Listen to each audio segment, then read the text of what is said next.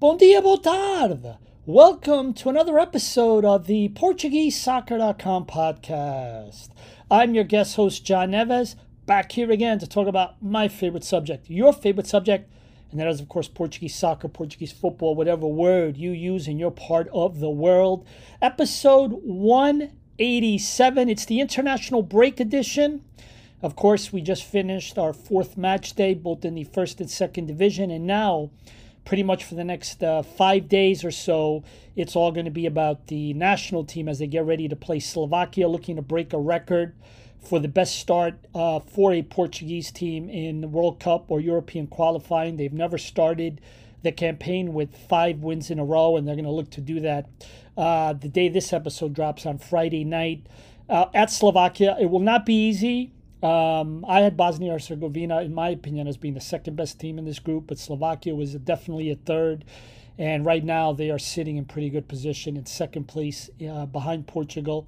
Portugal undefeated. So I'll talk about that coming up here on my second half of this episode.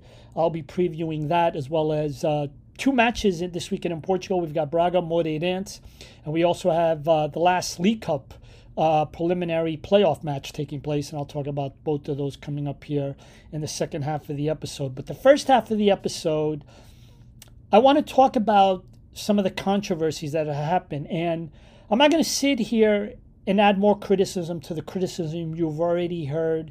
I'm not going to sit here and add more disappointment to the disappointment you already have. But I want to come at it from a different perspective and the fact that I started PortugueseSoccer.com. Obviously, it started as a website back in 1997. That's right. Uh, some of you probably weren't even born then. Um, this has been a passion. It's been great for me. Um, and it's been a way for me to give back to Portugal and to what's given me a lot of Portuguese football, Portuguese soccer. And I want to talk a little bit about what life was like when I first started this to what it is now and tell you the differences and tell you where I believe the problems really are. And I will tell you what aren't the problems. Um, I'm giving you a perspective basically of more than 20 years difference over the years of me doing this between the old days and the new days. And first off, let me say that what happened this weekend and the, the visual, the photo of the Portuguese referee, and he was in a bad spot, um, sitting there with his mobile phone in his ear, looking into the VAR or standing in front of it, uh, is an image that unfortunately ran throughout the world in social media and regular media.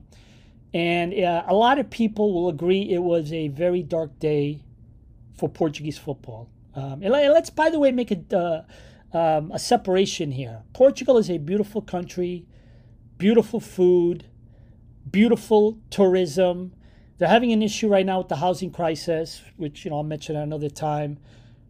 But Portugal is in good shape. But Portuguese football is upsetting a lot of people right now. And Portuguese football, Portuguese soccer is supposed to be entertainment. And right now, a lot of people, including political leaders, have even given their opinion about some of the stuff that's been happening in Portugal. And let me just say that when I started back in the late 1990s with PortugueseSoccer.com. It was a different world technologically, of course.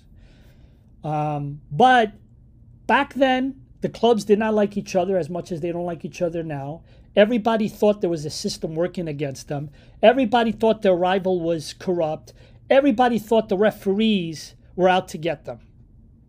And everybody defended their club regardless of the public relations problems it would bring. They didn't care. At the end of the day, it's always been an ugly public relations war between these teams when they're not playing on the pitch. And that has not changed till today. We still have the same problems. The only thing that has really changed in Portuguese football, Portuguese soccer, has been the fact that the transfer has changed. Because back in the mid 90s, when Bosman, a Belgian footballer, uh, who, by the way, has never gotten the respect from the players after that were able to make millions, but he was a Belgian footballer. He wanted a transfer because his contract was up. His Belgian club wouldn't let him. He had to stay and he wound up making less money. He took it to European court.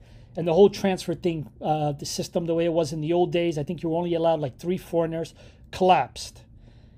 When he did that back in the mid 90s, right around the time that I started this, maybe a year before, um, that's when the transfer window started, and that's when the golden generation, a lot of the golden generation players, started to, um, and especially the ones that came after, a lot of them started to go abroad because there was more money to be made abroad. That has been the biggest difference because, especially these days, where newspapers, especially last week, were dominated news about Portuguese transfers. But that's been the biggest difference for Portuguese football because clubs have found a way to make a lot of money off of that.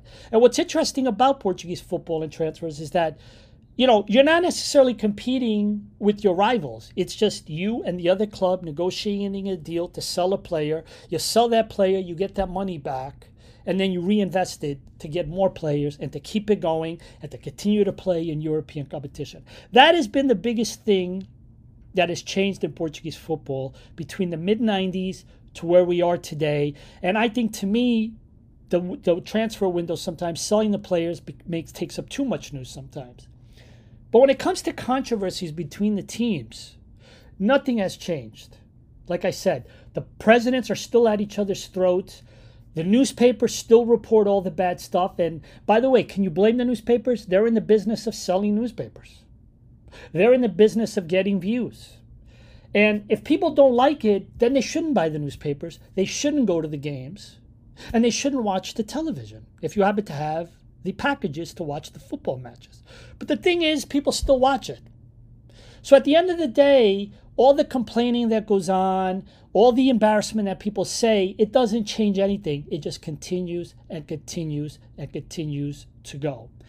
And that has been the only thing that has not changed in the many years that I've been doing PortugueseSoccer.com is that is that ugliness, that chaos, that noise hasn't really changed in all these years. Now, Back in the day, okay, people in Portugal, I think if I recall, were able to watch one or two matches on free TV in Portugal, but not all the matches in the first division were transmitted, especially not in the second division, were transmitted in Portugal. So there was always some matches a week were not on TV. You fast forward to this day, all the matches are available on TV. But back in the day, you didn't have that. That was one big change. And therefore, you didn't really get to see highlights. You didn't get to see if something was offside. You didn't get to see a, a referee um, sent off a manager. It was a different world like that. The newspapers are still the newspapers as they are today. Um, but back then, you had to physically buy the newspaper to read it. Now you go online and you could pretty much read most of what's in the print newspaper. So the amount of information we have today compared to back in the late 90s is obviously a lot more. We are fed more information. So as a result, we're going to be reading about more controversy like we did this week. But back in the day, you had to buy the newspaper, you had to watch the news at night uh, because back in the day, news did not travel as fast as it did now. When I was growing up, if I got a, my hands on a Portuguese newspaper, even if it was a week old back in the early days of the 90s, that was gold to me. I would wait till my neighbor would finish reading it and then he would give it to me, even if it was four or five days old, because it was hard to get a Portuguese newspaper. You know, shortwave radio was the way you listened to the broadcast. You know, now you can go on Gold TV, Sport TV if you're in Portugal, and you can watch the football matches. Back in the day, it wasn't as available, especially to people outside the United States, and you had to pretty much uh, listen to shortwave radio. There would be times in my apartment building, because there was a lot of Portuguese people in my apartment building, where on Sunday afternoon, and by the way, the matches were never like they are now Friday, Saturday, Sunday. They were mostly on Sunday, a lot of them, especially some on Saturday, but a lot on Sunday. And when I would go to put out the garbage, I could hear that screeching of the shortwave radio, which wasn't you know, uh, where you listen to FM or AM. I know AM is not a thing in Portugal, but it is here in North America, where you hear it without any interruption, any noise, anything annoying. Shortwave radio would be work great for four minutes, and then you'd have that one minute where you could barely hear it. And that one minute when you could barely hear it, you sort of had a heart attack because you would hear the announcer doing the play call and you would think you missed the goal. I mean, it was just a different world. But back then, information slow was slow, and the only time people argued was in the cafe was if they were at their Portuguese club or their Benfica club, their sporting club, their Porto club, wherever it may be, wherever it is, the Portuguese restaurant, maybe the Portuguese pub, whatever it may be in Newark, Toronto, whatever it may be, that was where a lot of people went to argue. You couldn't sit at home, watch television, and argue the way you could now, whereas today, you can go on social media. You could see a website, um, a Twitter account, an Instagram account, whatever it may be, Facebook post. And then within those comments, you can engage with other fans. And a lot of times it's not pretty when you're defending your club. And there's more of that now than there was back in the late 90s where you didn't have that. You know, unless you called into a show, and sometimes they would do that. I know they used to do that in Newark, if I recall. Uh, that would be the only way that fans could participate in these conversations. So back in the day, there was always problems. It just wasn't as intense as it is now because we've got social media. We have all these TV opportunities to watch things, and not to mention the fact you could subscribe to the newspapers online now digitally and get a copy by the morning when you wake up. It was a different world back then. But the point is, is while there's differences in technology and while there's differences in techno- in uh, the transfer window, the one thing that has not changed has been the chaos, has been the noise. It is just replaced by it happening on social media and the fact that now more people can contribute to all that noise. And what happened this weekend was ugly. Uh, let me just say that I'll be criticizing Porto in a while, but I have to give Porto credit here because they've been getting the blame. To me, whether it's Dragão, whether it's Alvalade, whether it's the Luz, whether it's the Bessa, whether it's in Barcelos, wherever it may be, you do not want clubs anywhere near their VAR because that just puts people in the position to make more conspiracy theories. So it sounds like this weekend somebody forgot to plug it in and the battery ran out, and then there were issues with that. I feel sorry for the referee, like I said a few minutes ago, because he walked into this situation. He comes over to the sideline to do his job, and the thing isn't working. Now, there's got to be a checklist of things before the match that you have to do, and that's got to be one of them, is make sure the thing is plugged in. But obviously, we saw that. We saw a lot of extra time, a lot of stoppage time that a lot of people didn't agree with. And between that, it was reported all over the world because in the times we live in now, things like that will circle the globe on social media, mostly, of course, on the football soccer social media account fast. And it didn't take long for people to see what happened. And right now, we live in a world where, well, in terms of a Portuguese football soccer world, that is, where, you know, I had a cousin of mine that I was talking to on uh, communicating with the other day WhatsApp, and he said to me, he's a big Porto fan. He's a big, big Porto fan. And he said to me, he's like, you know, man, John, I feel these days I spend more time defending my club than actually enjoying the football. You know, I, I sent out a tweet like that. It was because I had heard it from him, and I said, "Man, you are so correct. I got to use that on my Twitter feed," and I did. And it's just, it just, it just, it feels like people spend more days talking about the noise than they do. And when he said that to me, I was like, you know, because this guy is a big time Porto fan. He's got the sticker on his car. He goes to the few games a year. He takes his two young girls to the game. He wants them to be, you know, little Porto fans. Uh, I mean, this is a fan, but he's even getting a little bit of tired of it. And we saw this week the mayor of Porto, and you're probably wondering, what does the mayor of Porto have to do with this when I talk about noise? So, the mayor of Porto for many years was the Porto Pundit on the RTP International show, which was shown in Portugal on RTP3, many of you probably recognize the program Trio de Ataque. And he was the Porto pundit for many years before he decided to run for the mayor of Porto, and he won, and now we know where he is. But he is somebody that has defended Porto for many years. He is somebody that wrote a lot of columns about Porto in the newspapers. And he is somebody that's always been very positive to Porto. But he came out this week and said, that he was embarrassed about what happened in the Super Cup, and he was particularly upset at Sergio Conceição. He felt that the club needs to do a better job with fair play, that the chaos on the sidelines is not good, and it's just not a good thing for football, the fair play. And, you know, he's frustrated with it. Remember, this is a big time Porto guy, big time Porto guy. He's very frustrated with it. He was even mentioned, I think, a few years ago, someone threw out the idea that he could become the president of FC Porto someday. Um, but he even came out, and it was a you know talking about the situation. He contributes it to it now on a political level. And of course, Porto comes out, Pinto da Costa, and says, you know, Conceição's my manager, and we're going to protect him. And a lot of fans went against uh, the Porto mayor, which, to be honest with you, in Porto could be a liability when you if you're trying to run for re-election in the future. But he, the mayor, didn't back down. He felt he had to say this. Um, but to be honest with you, politics and Portuguese football, you know, Pinto da Costa and Rui Rio who was a longtime mayor for Porto, and then eventually he ran for prime minister in Portugal, and he just lost in the last election to Antonio Costa. They never got along either between Porto and Rui Rio. So there's nothing new about politics and Portuguese football because, especially in the city of Porto, there's always been that disappointment between the club and the politics of the city. They, they, there's been a lot of history of issues, at least in terms of these two gentlemen. So the ruido, the noise, hasn't really changed people. It just continues and it continues. We saw Cristiano Ronaldo being asked about it. He thought it was a circus. He thought the Saudi league was better than the Portuguese league, and I still don't think it's there yet, but certainly getting close. Um, especially with the amount of players that are getting signed to go play in Saudi Arabia. Portugal is certainly the, the gap is being cut significantly. Um, let's not forget, Saudi Arabia doesn't need to sell players. They can buy anybody, as we've seen. Portugal's clubs, to stay afloat, need to sell players.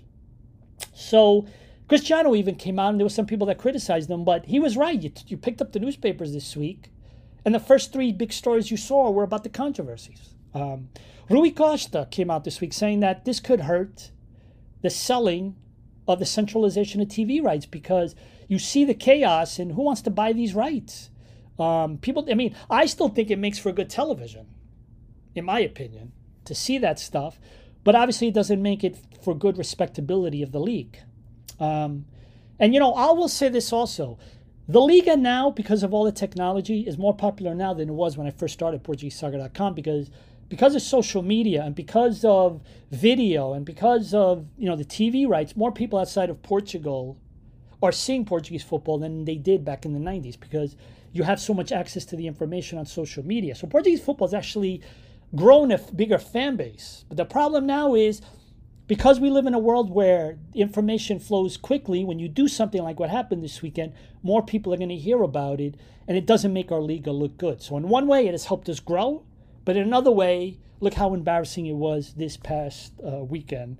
Um, so, and let me also say, because I defended Porto but I also have to criticize Porto because, like my cousin said, they've been involved in a lot of controversies. The Super Cup, you know, getting uh, Conceição back on the pitch with the TAD appeal. Now you got the situation with the mayor. You have this thing that happened at Dragão, whether it's their fault or not. Porto fans are just very tired of it. And look, let's not stop there. Benfica, okay, they are a club that won their first title, but they've had their fair share of controversies with Luis Felipe Vieira. So you can't say that they haven't had their black guys. Sporting had a lot of issues. I enjoyed reading his books. I think he a lot of things he did were good, but I think there were also some problems. But I think Bruno de Carvalho, I've spoken highly of him. I know his tenure was considered very rocky, and a lot of people didn't like it. And and then of course we also know about Sporting on another thing. And of course the Alcochete tax. So Portuguese football with everybody, it might just be the situation as they're going. We've always had a lot of black guys, you know, where we get punched in the face and we're embarrassed. It's it's happened a lot. It's happened a lot. And the question we have to also ask ourselves is how does this change? And to me, I don't know how to change it because the same people are running the clubs, the same people are running the media and the business, and nothing is going to change. And that's the reason why nothing has changed in 30 years. Now, I'm not advocating that anybody lose their job, but at the end of the day, the culture of not trusting, the culture of thinking when something doesn't sound like good to you, you consider it immediately to be work, the system working against you.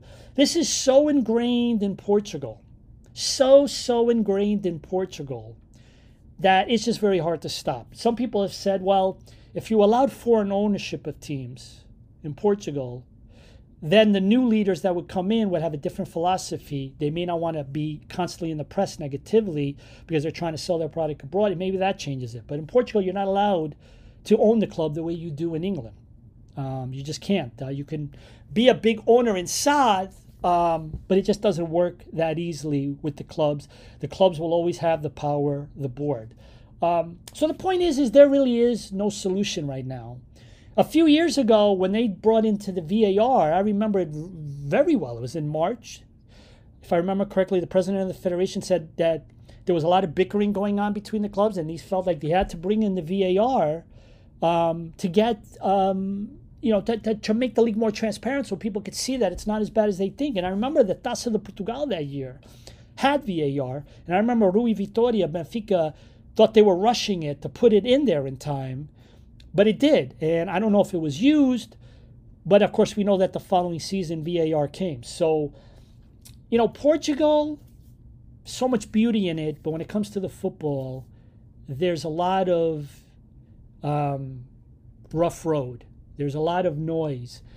And I think until, you know, fans are going to get upset at me because they think that, you know, I'm saying bad things about their clubs.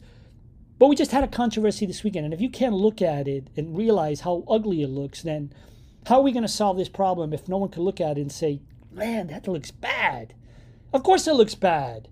There's no other way to look at it. It looks bad. You gotta we gotta figure out a way. But right now, it's just too dysfunctional and it's not gonna change. And for me, as somebody that's always tried to, and I've so many of you, all the years I've been doing it, the people that I've met that I've tried to love our beautiful Liga, it's disappointing when you see what happens this weekend and you think that people could be turned off by it. And I know some people who have. So it's a tough thing. Our Liga has become about the controversies. The league has become about how much news is giving to selling players.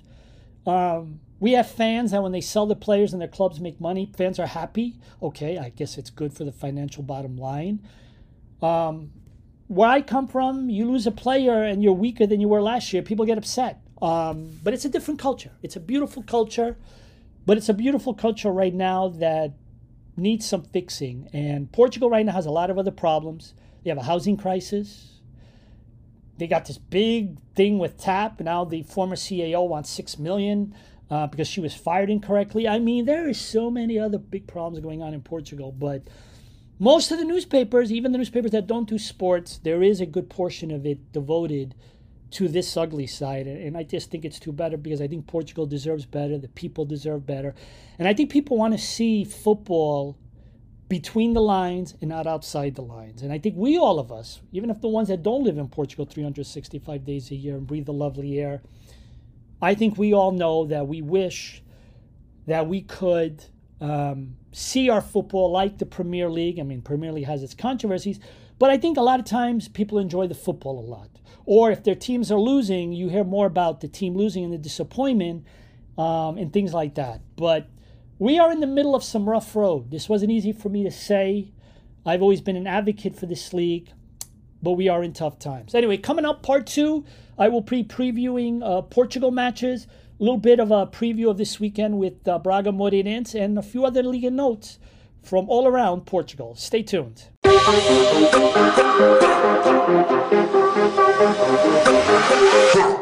PortugueseSoccer.com podcast. Welcome back. I uh, want to take this opportunity, like I do every episode, to say thank you for listening and thank you for coming back, whether it's for 10 minutes or whether it's for the full episode. Uh, I am so appreciative, and, I, and again, thank you. And if you're a new listener, um, or if you're a regular listener and you want to support this podcast, please give it a follow on uh, the platform you listen to, whether it's iTunes, Google Podcasts, Spotify, uh, Podcast Addict. Those are some of the big platforms that it's on, all of them free, of course.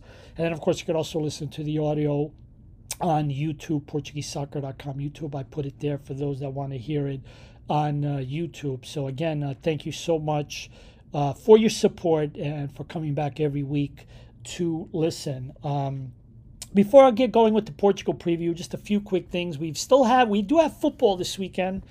Uh, I'm a believer, um, especially when you think about how many players um, don't play in Portugal, play abroad, and, and, I do realize some of the other, you know, there obviously are foreign players in Portugal that play for other big countries, but Uh, I've never 100% been a fan of club football totally coming to a halt.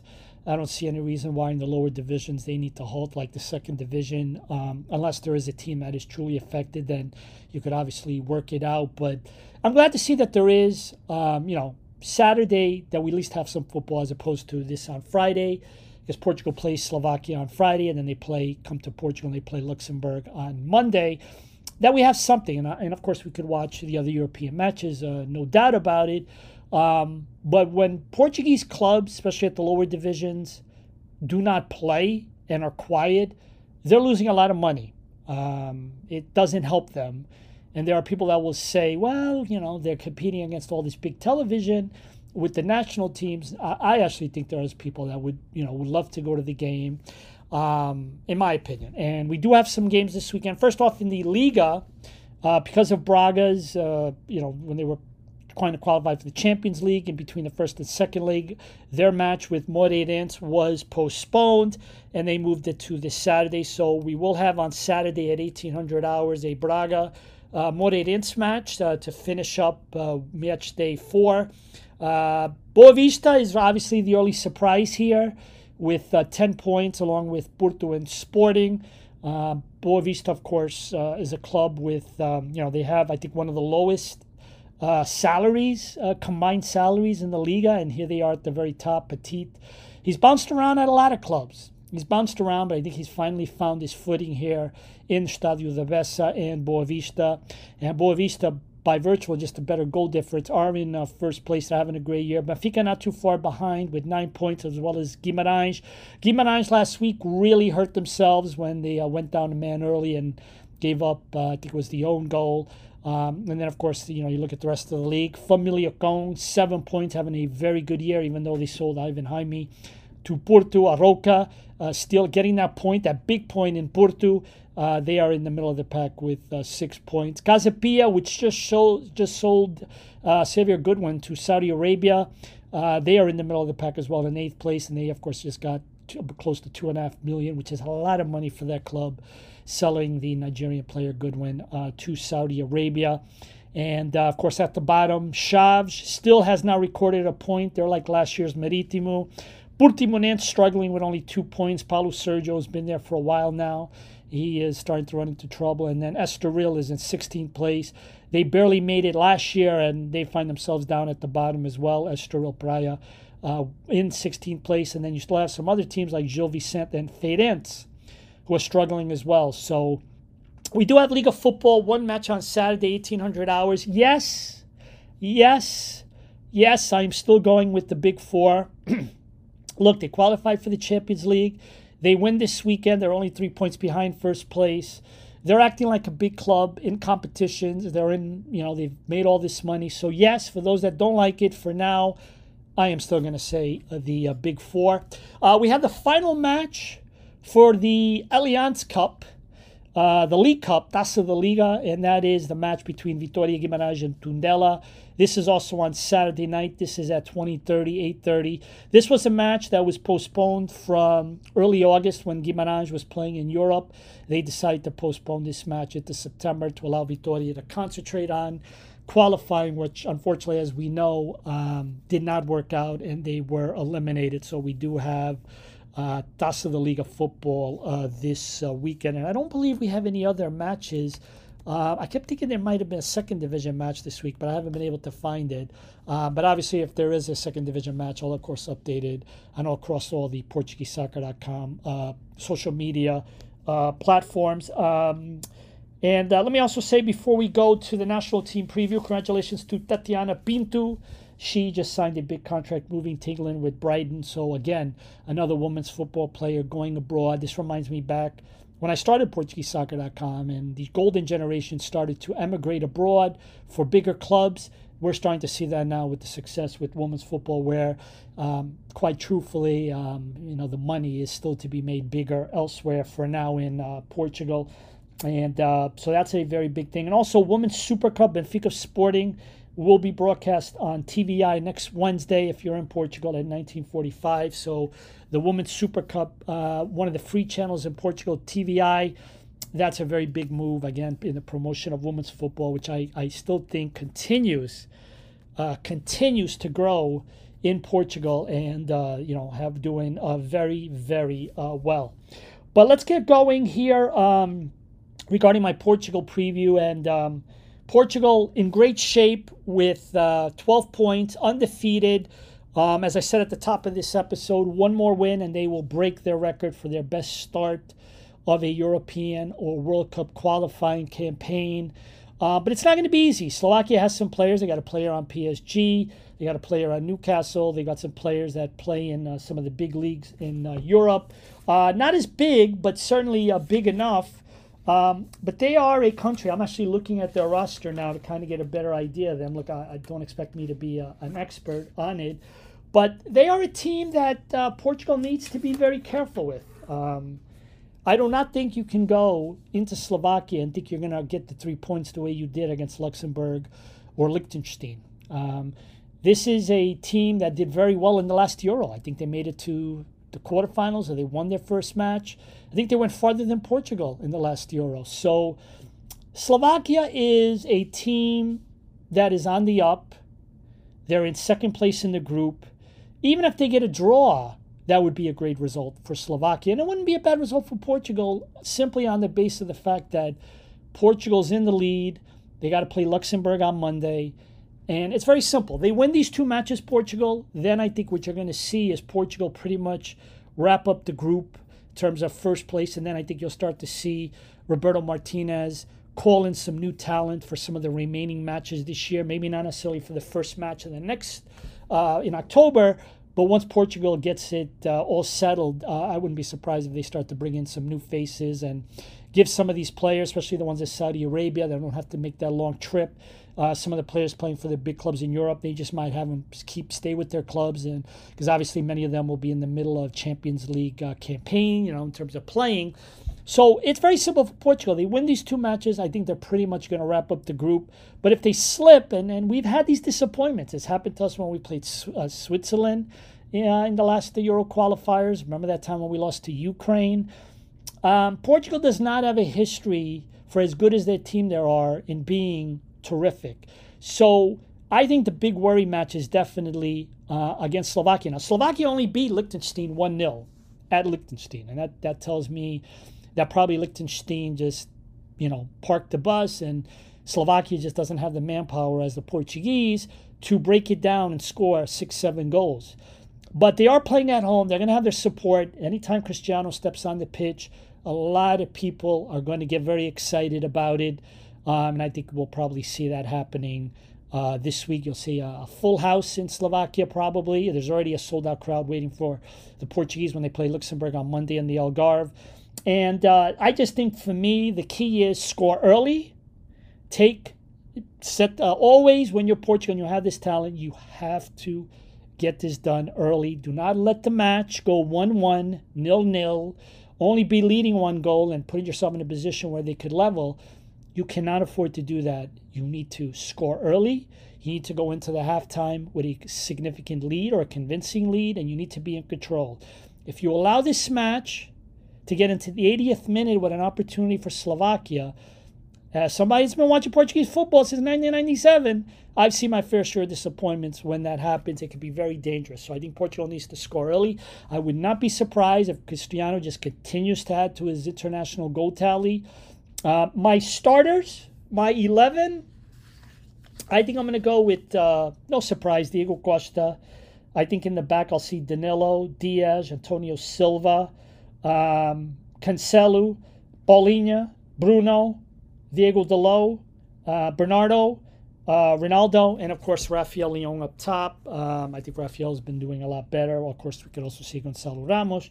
Um, I don't know. Maybe t- I, I maybe I could change Danilo, um, but I, am just kind of going with that if I recall correctly the way he lined up during the last uh, match day. I guess what was it back in uh, June.